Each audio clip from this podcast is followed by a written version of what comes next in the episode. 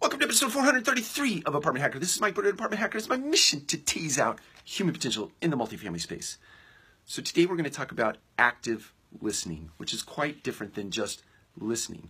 Active listening includes intently listening to what the other person is actually saying, as demonstrated by questions like tell me more and share more of that with me and what do you mean by that and questions that, that demonstrate that you're actively involved in the conversation also paying attention to body language. You can't really be actively listening to someone if you're not paying attention to the body language that's going on uh, behind the scenes. Many times people get caught up in thinking about the next thing that they're going to say as it relates to maybe the first thing that a person said um, or the second thing that a person said, but they're they're already framing a response uh, to some sort of stimulus before they finish listening to what a person has to say.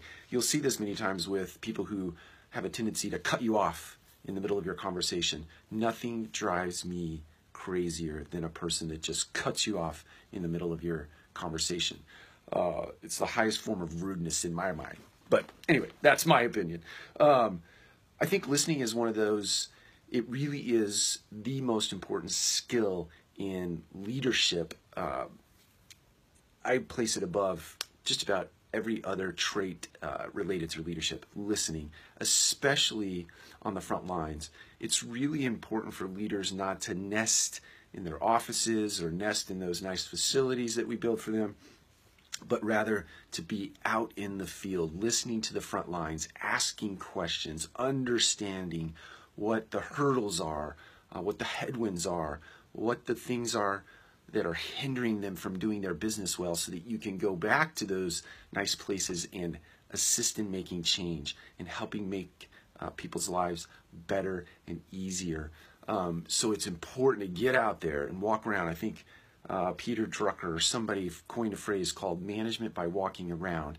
And I don't like the word management so much, but I think I like the idea of leading by walking around. In other words, just get out there and spend time with people that are being impacted by the process, by the procedure, by the internal communications, by all of those things that many times get pushed down onto the front lines. It's important as a leader that you're getting out there and taking the temperature from time to time. So, and listen while you're out there. Don't just uh, go out and uh, talk, talk, talk, talk, talk, talk.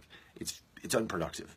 Um, so that is uh, that is it for today. Active listening versus just passively listening, uh, staging the next uh, response that you're going to have to a piece of stimulus. Take care. We'll talk to you again soon.